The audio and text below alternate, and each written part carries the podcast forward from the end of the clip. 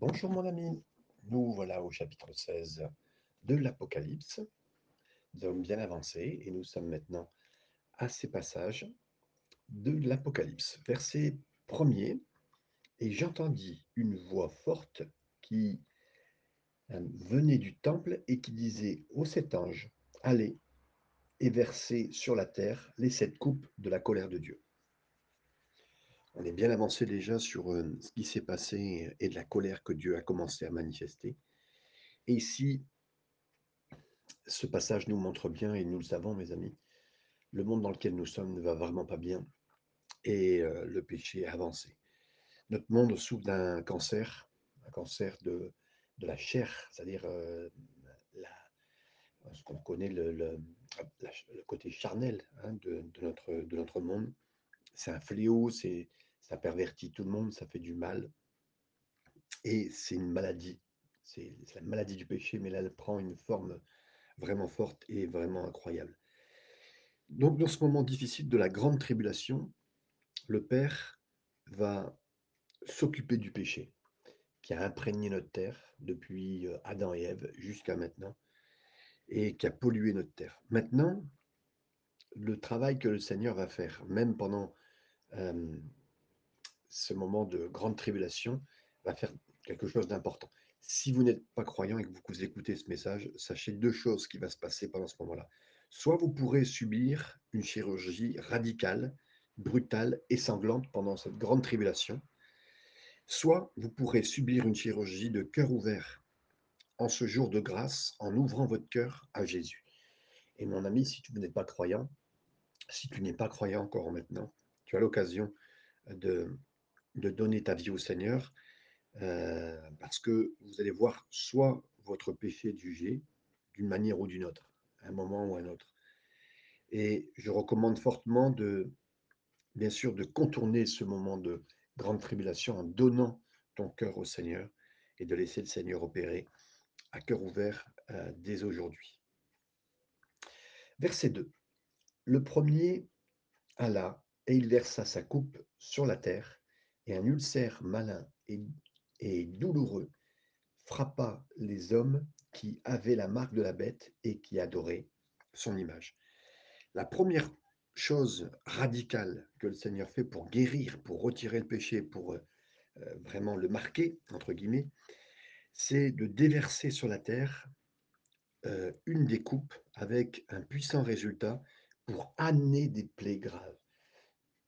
Ils ne pensaient pas que le péché produisait quoi que ce soit. Ils ne voyaient pas les effets extérieurs. Ils en voyaient des actes, mais rien sur leur physique ne se marquait. Alors là, le Seigneur veut leur montrer que ce péché, euh, voudra leur montrer que le péché agit, et lui, le Seigneur, déversera juste sur cette terre comme un, fléau qui viendra sur les, corps et qui mettra euh, des plaies graves qui prennent une marque, là on le voit dans ce terme, un ulcère malin, et les gens se verront atteints euh, en correspondance avec leur péché euh, d'un ulcère malin sur leur corps, pour prouver bien qu'ils sont, sont pécheurs, pour prouver bien physiquement, comme avant on pouvait lier une maladie en disant, bah, tiens, elle est liée à cause de ton péché, là c'est direct.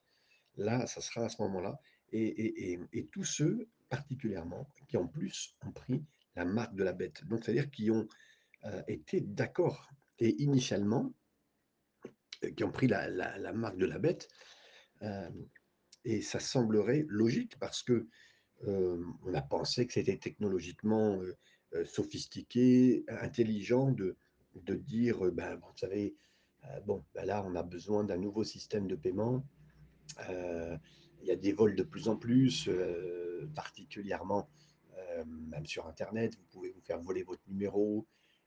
on ne sait pas que c'est vous. Il n'y a pas de, de contrôle. Vous savez, un contrôle qui vérifie bien que c'est vous qui faites cette demande, qui payez. Donc, pourquoi pas ne vous implanter quelque chose dans votre corps qui prouve bien, puisque là, on aura une sécurité, c'est dans votre corps, et vous pourrez acheter et vendre facilement, puisque là, c'est lié à votre corps, et puis on ne peut pas se tromper entre votre ADN, entre votre, euh, comment dire, votre, un contrôle exact de qui vous êtes. Voilà, là, ça peut se faire. Et donc, oui, euh, c'est ce que l'économie va amener, mais en fait, c'est un nouvel ordre. heu, économique, hein, on peut acheter simplement avec un numéro. Donc pourtant, hem, les anges crieront du ciel: «Ne prenez pas la marque de la bête». Ce passage de la parole de Dieu nous nous en a parlé depuis longtemps. Ne prenez pas le numéro de la bête. Les anges crieront même en volant dans le ciel: «Ne prenez pas ce numéro». Les 144 000 évangélistes prêcheront dans les rues, mais la plupart ne tiennent pas compte du message et leur refus de le faire entraînera leur propre douleur. C'est toujours comme ça avec le péché. La raison pour laquelle vous avez tant de problèmes et de douleurs et de difficultés est à cause de votre propre péché. Ce n'est pas c'est pas moi qui te punis, dit, le Seigneur. C'est pas moi qui te punis.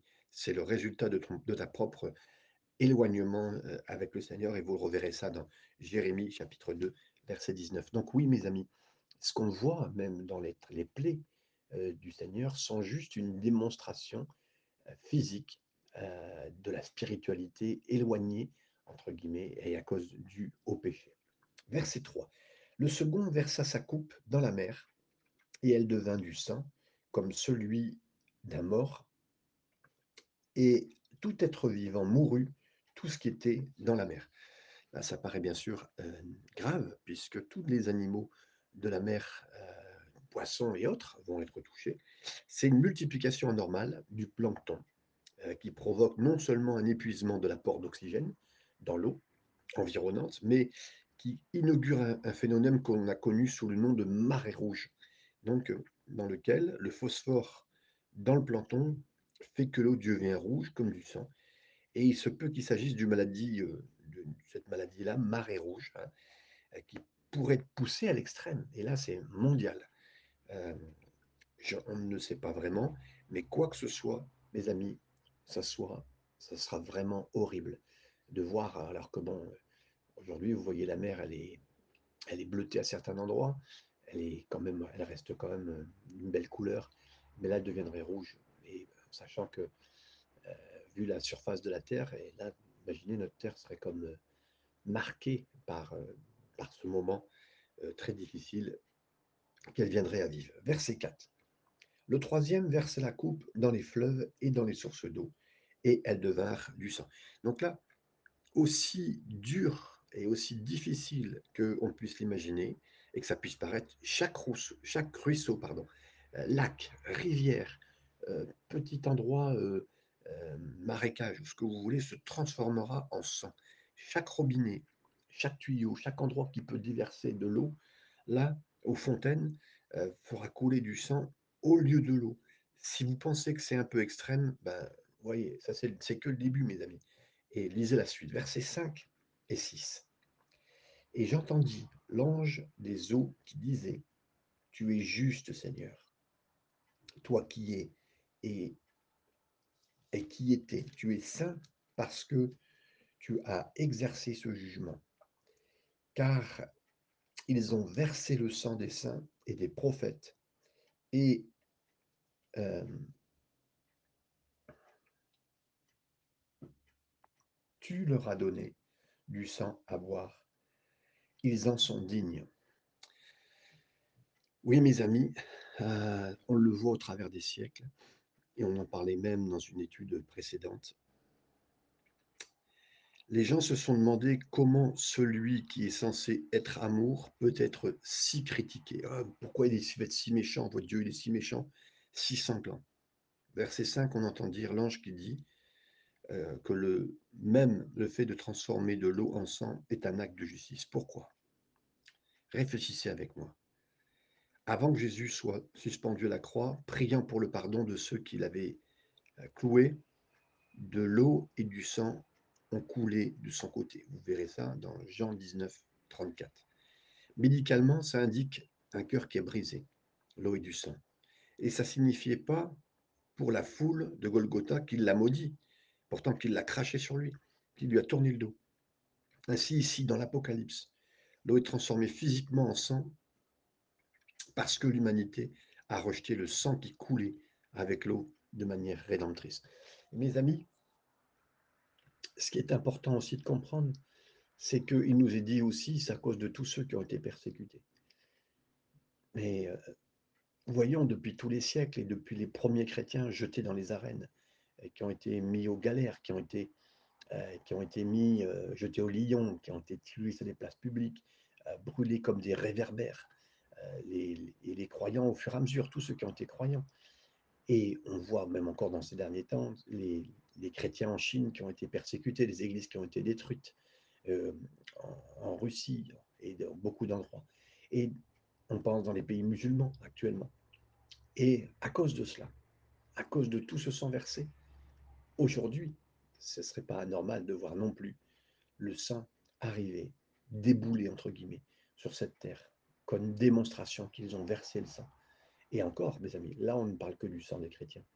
Si on parlait du sang aussi de tous ceux sur cette terre qui a coulé pour un rien, heu, une petite explication dans la rue, 2 personnes qui se poussent pour prendre un caddie, pour aller faire des courses, vous savez ce que ça se passe. Vous avez, heu, si vous avez vécu à Paris, vous voyez régulièrement des des bagarres juste pour des personnes qui conduisent et et comment ça peut finir mal.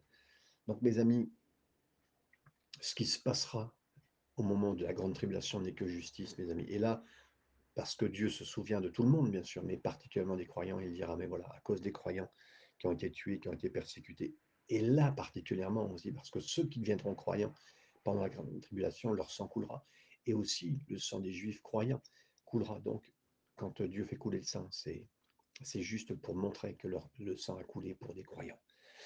Verset 7, nous continuons. Il nous est dit, donc l'ange de l'autel qui s'est mis à parler: «Oui, Seigneur Dieu tout-puissant, tes jugements sont véritables et justes». Là, heu, tes jugements sont véritables et justes, tout l'ensemble de ce passage. On voit cette expression, hein, hem, où il nous est dit que on entendait, hem, un autre du côté de l'autel qui disait ça paraît pas vraiment dans le texte grec Les traductions plus récentes rendent correctement ce verset comme j'ai entendu l'autel dire, comme si l'autel disait même quelque chose. Qui disait: «Dieu Seigneur tout-puissant, vrai et juste sont tes jugements». Maintenant que cette voix, elle soit figurative ou littérale, je ne le sais pas, je peux pas le dire. Mais ce qui est certain, c'est que la voix, elle crie: «Tes jugements sont vrais Seigneur, tes vrais tes tes jugements sont justes, ô mon Dieu». Ça provient de l'autel et dans mes propres moments d'épreuve, de grande tribulation de tribulation, parce que le mot tribulation veut dire épreuve aussi, il peut y avoir en nous une tendance à remettre en question en remettre en question l'équité du Père. Ça veut dire, hem, que l'autel, ce qui arrive, difficulté, nous on sera en train de dire: «Ah Seigneur, je comprends pas, c'est pas juste, pourquoi ça m'arrive et ceci et cela». D'accord, OK. Mais l'autel dit autre chose. La croix dit autre chose. Le lieu de sacrifice dit exactement le contraire. Si vous ne voyez pas cela, ça veut dire si vous traversez un moment difficile, un jour, vous vous rendez compte, des fois, on est dans l'église et puis on dit: «Seigneur, je te bénis pour tout ce que tu as fait dans ma vie» et et on bénit le Seigneur dans l'église ou dans le lieu de prière où nous sommes et le lendemain, on lui on dit du mal et le le mot, c'est on maudit. On maudit à cause des problèmes, heu, qui se passent dans nos vies. On dit: «Seigneur, je comprends pas» et et là, excusez-moi, on pète les plombs. Mais Dieu a démontré son amour pour moi, pour vous, en ce que, alors que nous étions encore des pécheurs, Christ est mort pour nous. Romains chapitre 5, verset 8. Par conséquent, c'est à travers le prisme de l'amour de Dieu, voir que Dieu nous a donné son Fils et qu'il est mort pour nous, tel qu'il a démontré sur l'autel du calvaire, que je dois regarder chaque épreuve à laquelle je fais face et chaque moment difficile que je que je vis mal, que j'endure. Que dirons-nous donc? Lui qui n'a pas épargné son propre fils, mais qui l'a livré pour nous tous, comment ne donnerait-il pas aussi librement avec lui? Amen. Et là aussi, oui, mes amis, c'est là où nous avons du mal à comprendre avec lui ce moment difficile. Il nous a donné toutes choses, donc comme il nous est dit dans Romains chapitre 8, verset 32. Parce que Dieu m'a assez aimé pour être suspendu à la croix à ma place, pour payer pour mon péché, pour mourir pour moi. Je sais tout ce que ce qu'il fait dans ma vie, que je comprenne ou non, en ce moment-là, est bon et correct.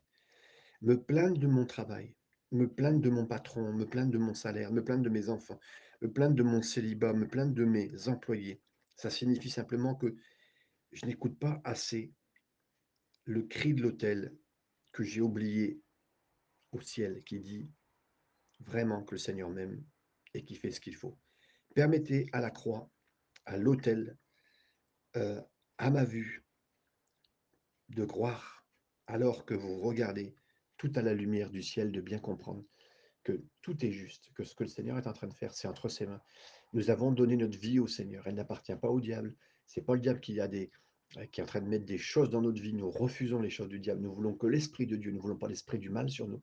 Et nous disons Seigneur, tu ne permettras pas que d'autres choses que toi tu as décidé me permettent d'arriver. S'il y a des choses à, subir, je les subirai, Seigneur. Si je fais des choses mal, s'il y a des choses à, à corriger dans ma vie, que ça soit corrigé. Et même là, dans les, dans les, et là c'est pour ça que je vous parle de cela, dans la grande tribulation. C'est un principe, donc que ce soit dans la grande tribulation, dans ma petite tribulation actuelle de vie, parce que je l'ai petite par rapport aux ces grandes tribulations qui vont arriver. Seigneur, tout ce que tu fais est juste et c'est nous croyons, nous, nous sommes sûrs et certains que tu es souverain, que tu diriges toutes choses. Alors contrôle tout encore dans toutes les vies mais dans ma vie particulièrement, Seigneur, je veux que tu aies le contrôle et que, que seulement ce qui est prévu que j'arrive parce que j'ai fait telle ou telle chose m'arrive.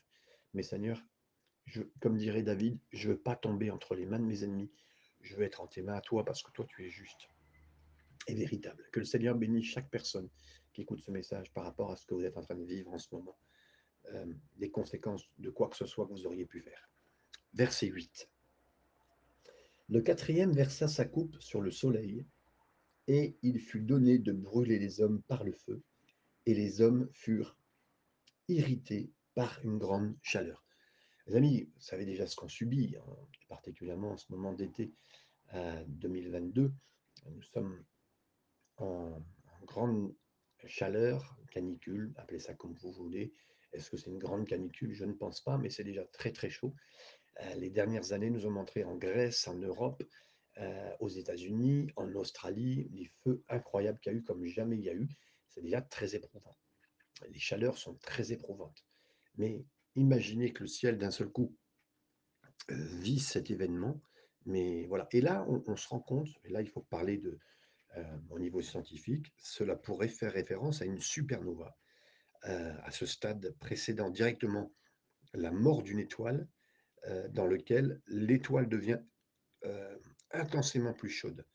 Et quoi qu'il en soit, parce que les hommes ont, tourné le dos au Fils, ils subiront la brûlure du soleil. Euh, vous savez, il faut avouer, les gens préfèrent être plus proches du soleil. On ne va pas habiter dans des endroits où il fait froid, où il n'y a pas le soleil. C'est très très peu dans la mentalité, mais on va aller plus s'approcher du soleil. Et là, ce que les gens ont adoré, ce que les gens ont aimé, ce que les gens euh, être, être bien plus bronzés, beaucoup, beaucoup plus beaux avec euh, le soleil, hein, ben, c'est aussi ça qui va les brûler, mes amis. Donc euh, voilà, certains ont adoré le soleil. Et d'ailleurs, si vous connaissez un petit peu, mais dans l'immobilier, c'est plus, plus cher d'acheter un endroit au, lieu, du soleil. Et, puis aussi des entreprises à implanter dans des endroits chauds, dans des endroits qui sont bons, hein, près de la mer et tout ce que vous voulez on voit les prix, puis on voit aussi toutes les arnaques, toutes les choses qui se font. Euh, on appelle souvent la côte d'Azur la côte d'usure, parce que dans ces endroits-là, il y a tellement de, personnes, de, voleurs, de, margoulins, comme disent les gens du Sud. Et voilà. Et, voilà. Et, mes amis, tout, ça va se retourner encore aussi contre eux, eux qui ont aimé le soleil. Bien là, c'est le soleil qui va les brûler. Verset 9, on continue. Et donc là, ils sont brûlés par une grande chaleur, mais le verset 9 dit Et ils blasphémèrent le nom de Dieu qui a l'autorité sur ces fléaux, et ne se repentirent pas pour lui donner la gloire.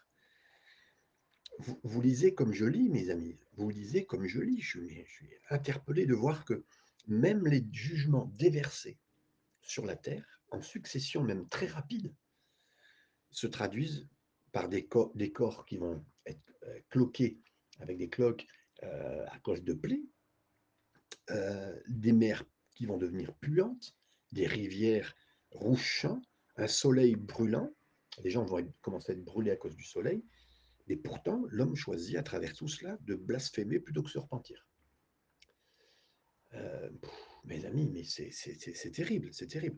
Pourtant, l'homme choisit à travers tout heu, de blasphémer et cela est essentiel parce que il faut comprendre cela, que ça répond des fois aux accusations de ceux qui disent: «Mais pourquoi si Dieu votre Dieu est amour, un Dieu d'amour, 1000 ans, dix mille ans ou même un million d'années, heu, ne suffirait pas pour Dieu de punir le péché de la rébellion de l'homme? Alors pourquoi ça va durer des donc heu, l'éternité?» Mes amis, comprenons. Quel genre de Dieu permettrait à quelqu'un de brûler en enfer pour toujours? Matthieu 25, 41 dit Jésus parle d'un feu éternel. Matthieu 9, 43-45, de l'enfer comme étant un lac où le, feu ne s'éteint pas, puisqu'on parlait de, de ce feu euh, dans la vallée de, euh, à côté de Jérusalem, où on mettait toutes les saletés qui brûlaient jour et nuit. Et Jésus fait, fait référence à cela comme l'enfer éternel. Pourquoi? Parce que les hommes sont éternellement impénitents. Ça veut dire qu'ils vont rester toujours sur leur envie de ne pas changer.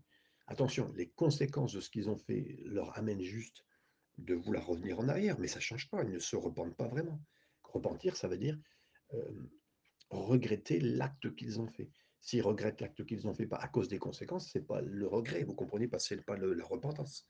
Donc, on le voit ici dans le texte, peu importe la chaleur du soleil, la rougeur des, des rivières, l'homme refuse de se repentir. Oui, mais je me, vous allez dire, mais oui, mais moi je me suis repenti. Oui, oui, oui. Mais ce n'était que par la grâce de Dieu, mes amis. Et ce n'est que par la grâce de Dieu.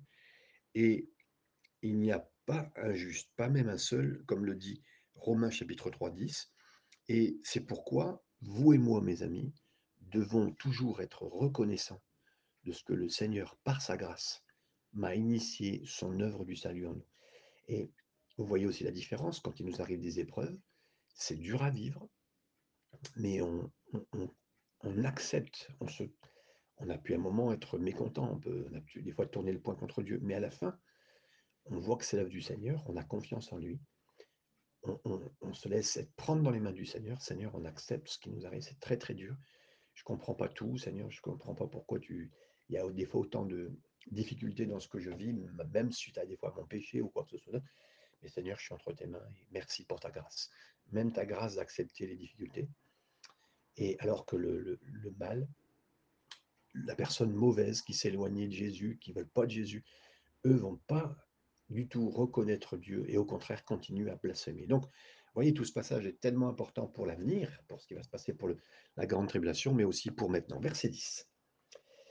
La cinquième, le cinquième versa sa coupe sur le trône euh, de la bête. Ici, le, le trône de la bête, l'Antichrist, c'est Babylone, la ville qui a été construite sur le même site où il y a eu la tour de Babel, où on disait, il disait déjà dès le début de la terre, on n'a pas besoin de Dieu, on construira une tour, on étudiera les étoiles, on laissera nos héroscopes nous conduire nos vies, a déclaré Nimrod et aux habitants qui étaient avec lui à Babel. Et c'est là où, bien sûr, euh, le Seigneur, quelque part, verse cette coupe dans cette mentalité, parce que la mentalité de, de Babel se retrouve en Babylone et se retrouve aussi à la fin des temps. Et son royaume fut couvert de ténèbres. Et les hommes se mordaient la langue de douleur, et se mordaient la langue de douleur. À la tour de Babel, vous savez une chose, la langue des hommes a été affectée. Vous vous rappelez Parce qu'au début, tout le monde parlait la même langue. Et Dieu a affecté leur langue à cause de ce moment-là. Ils ont tous parlé des langages différents, des langues différentes que nous connaissons aujourd'hui. Mais là, dans la ville de Babylone, encore une fois, les langues des hommes seront affectées et affectées pour, là, on voit vraiment, ils se mordront, mordront, oui, c'est ça, la langue de douleur. Donc, vous voyez, on, retrouve quelque part du début de la Bible à la fin de la Bible, des choses, une concrétisation, la, la langue par laquelle on fait du mal, cette douleur dans la langue, mais qui continuera à prouver la méchanceté et l'éloignement des hommes et des femmes. Verset 11, et ils blasphémeront le Dieu du ciel à cause de leurs douleurs et de leurs ulcères, et ils ne se repentirent pas de leurs œuvres. Oui, oui, mes amis, c'est c'est terrible. C'est là où on voit la méchanceté de l'homme. Et je pourrais être comme eux. Je, euh, comprenons bien, on pourrait être comme eux, mes amis. C'est bien là où je précisais tout à l'heure la grâce de Dieu. Si vous êtes croyant aujourd'hui, mais merci Seigneur. Parce que voyons bien que même dans les extrêmes, l'homme ne reviendra pas au Seigneur. C'est une grâce de se convertir. Et là, alors qu'en plus ils pourront à peine parler à cause de la douleur qui les accable, les hommes trouveront encore dans leur cœur le courage de blasphémer Dieu. On a vu des gens jusqu'à la fin de leur vie, mes amis, même sur leur lit de leur mort, euh, être méchants comme ça. Il y a des gens qui sont, ils sont partis, mais pas du tout en paix, au contraire, avec Dieu. Ils sont partis euh, en étant frustrés contre Dieu et en maudissant Dieu. Et, j'ai malheureusement souvenir de mon père qui m'a dit, mais quand je serai dans mon cercueil, je, je te ferai un bras d'honneur et je ferai un bras d'honneur à Dieu. Très dur à vivre, à entendre bien sûr, mais bon, que Dieu, sait toutes choses et euh, il connaît les cœurs. Et même jusqu'au dernier moment de quelqu'un, dans la vie de quelqu'un, il peut l'amener à, à, la repentance. Verset 12, au début du verset. Alors, le sixième versa sa coupe sur le grand fleuve, le grand fleuve l'Euphrate. Euh, dans la parole de Dieu, on parle plus de 25 fois de ce fleuve qui est très important dans les Écritures, mais qui est aussi très important, hautement significatif. L'Euphrate formait la limite le plus septentrionale euh, du nord du, pays à Abraham, hein, c'est dans Genèse 15. Le Nil forme la limite sud, donc septentrion c'est bien le nord, hein, bien que la terre promise aux Juifs comprenne euh, une partie substantielle de ces endroits, ce n'est que pendant le règne de Salomon que les Juifs possédaient réellement cet endroit et un pourcentage mesurable de cette vaste euh, région. La suite du verset 12, donc là concernant euh, l'Euphrate, et son eau tarit afin que le chemin des rois venant de l'Orient fût préparé. Et ici, l'explication et la continuation, on le voit, euh, à cause que l'Euphrate a une longueur à peu près de 2500 km, une profondeur moyenne, euh, je, dirais à peu près 9 à 10 mètres, hein, et une largeur euh, qui fait à peu près euh, 400 mètres, hein, euh, les gens étaient, avaient l'habitude de, se moquer de l'écriture en disant mais comment vous pouvez dire que Dieu est capable de tarer une rivière aussi massive et de la sécher hein. Pourtant, en 1994, les gestionnaires du site du barrage euh, Atatürk, euh, situé à la source de l'Euphrate, euh, ont bloqué. Hein, et l'opération s'appelait The Atlantic. Et il disait il est vrai qu'on peut arrêter l'écoulement de l'eau vers la Syrie, vers l'Irak, jusqu'à huit mois, afin de régler, s'il y avait des soucis, quoi que ce soit dans un problème qu'on pourrait euh. Et là, c'est vraiment incroyable de voir qu'ils ont été capables de, le faire et, de, vivre ça, mes amis, de, de, faire comme il fallait euh, dans ce comportement euh, politique de l'époque en 1994. La suite du verset 12, on, vient de lire ici donc que le chemin des rois venant de l'Orient est préparé. Et donc les chemins, les rois de l'Orient, là, ça peut nous parler concrètement à nous. Les gens qui viennent de l'Orient, c'est le roi du soleil levant. Hein, dans le texte original, c'est le pays du soleil levant. Ça se réfère traditionnellement, historiquement, Japon, Chine et bien sûr Corée du Nord, Corée du Sud qu'on connaît. Les pièces du puzzle de la prophétie commencent à se mettre en place? Car on voit bien la technologie du Japon, la main-d'œuvre en Chine, la puissance même euh, qui fait peur pour certains du fou euh, qui se trouve en Corée du Nord, hein, qui pourrait être facilement même une armée de, de, d'un million, euh, de, pardon, de, 200 millions, voire plus, euh, qui est prophétisé dans, Apocalypse chapitre 9, versets 14 à 16. Pourquoi la Chine, Corée du Nord pourrait rentrer en guerre? Pourquoi la Chine serait un problème? Ben, Vous savez, il y a un milliard et demi de personnes, et même plus aujourd'hui. C'est-à-dire qu'une personne sur quatre sur Terre euh, pourrait être à l'époque chinois ou dans les pays euh, de l'Orient. Hein. Et pour remédier à ces situations, le gouvernement chinois il a imposé une peine de 15 ans de prison aux couples qui avaient plus d'un enfant. En conséquent, l'avortement massif des, enfants a été fait aussi, et ils envoient aussi euh, les garçons euh, pour être envoyés, bien sûr, dans l'armée. Versets 13 et 14, nous continuons. Et je vis sortir de la bouche du dragon et de la bouche de la bête et de la bouche du faux prophète trois esprits impurs semblables à des grenouilles, car ce sont des esprits de démons qui font des prodiges et qui vont vers les rois de toute la terre afin de les rassembler pour le combat du grand jour de Dieu, du grand Dieu, du, du jour du grand Dieu tout-puissant. Ici, c'est clair, au moment de la grande tribulation, et ça approche à sa fin, ces, ces esprits démoniaques, un peu comme des grenouilles qui, qui, qui croissent et qui disent allez à Megiddo, à, à l'Armageddon, allez à Armageddon, comme s'il y avait quelque chose qui venait dans leurs oreilles, à ces leaders mondiaux qui arrivent, et c'est d'une façon d'amener des suggestions, parce que Satan sait bien, il est en train d'orchestrer ce scénario de la fin. Il est dans ce scénario de la fin, parce que lui, pour lui, c'est sa fin aussi.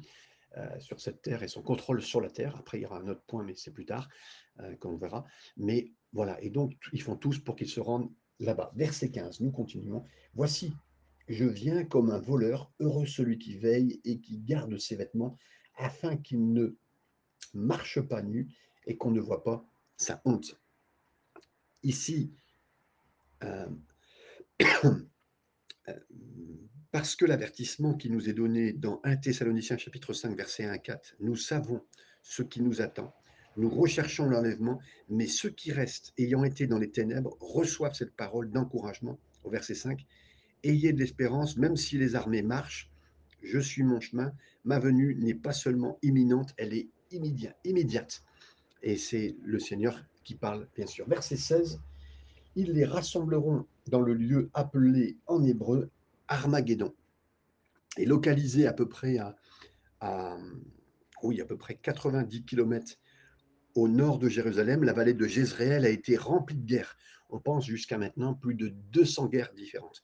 Rien que dans, le moment biblique, lorsque Gédéon, avec ses 300 hommes, a vaincu les Madianites, c'était l'armée en contrebas d'une petite colline, c'était Megiddo. Samson a affronté les Philistins dans une bataille clé à Megiddo. Roi Josias a été tué à Megiddo. Déborah et Barak ont été à Sisera, à Megiddo. Tous les Turcs, les musulmans, les Syriens, les Égyptiens, les Européens ont fait des guerres dans cette vallée. Et Napoléon, quand il est passé pour aller en Égypte, passé par la vallée d'Israël, il a dit s'il y a un endroit où il y aura une dernière guerre, ce sera là. Et euh, il a bien sûr pensé à ça, mais il ne savait pas trop, mais c'était la réalité. Et l'Antéchrist, le faux prophète, et Satan lui-même rencontreront et se rencontreront tous ensemble là-bas avec toutes les armées de la terre. Pourquoi? Premièrement, pour essayer de dévorer Israël. Et l'antisémitisme ultime qu'on voit sur cette terre, ça vient de Satan. S'il peut détruire Israël, s'il peut détruire la prophétie biblique, ça échouera. Mais comment Jésus a pu, euh, peut-il revenir gouverner et régner sur Israël si Israël n'existe plus? Ça, c'est ce que c'est ce que c'est ce que le diable essaye de faire, mais bien sûr, Dieu protégera toujours son peuple. Et deuxièmement, pourquoi tous ces endroits? Pour détruire les croyants aussi, parce que le diable à Armageddon, c'est ce qu'il veut faire, détruire Israël, détruire tous les croyants, après avoir anéanti la, nation d'Israël, parce que euh, le pays d'Israël sera quasiment anéanti, on va dire, euh, dans les bâtiments, hein, tout ce qui sera passé, Satan va essayer d'anéantir tout ce qui reste et qui s'oppose à lui, afin de déterminer qui gouvernera.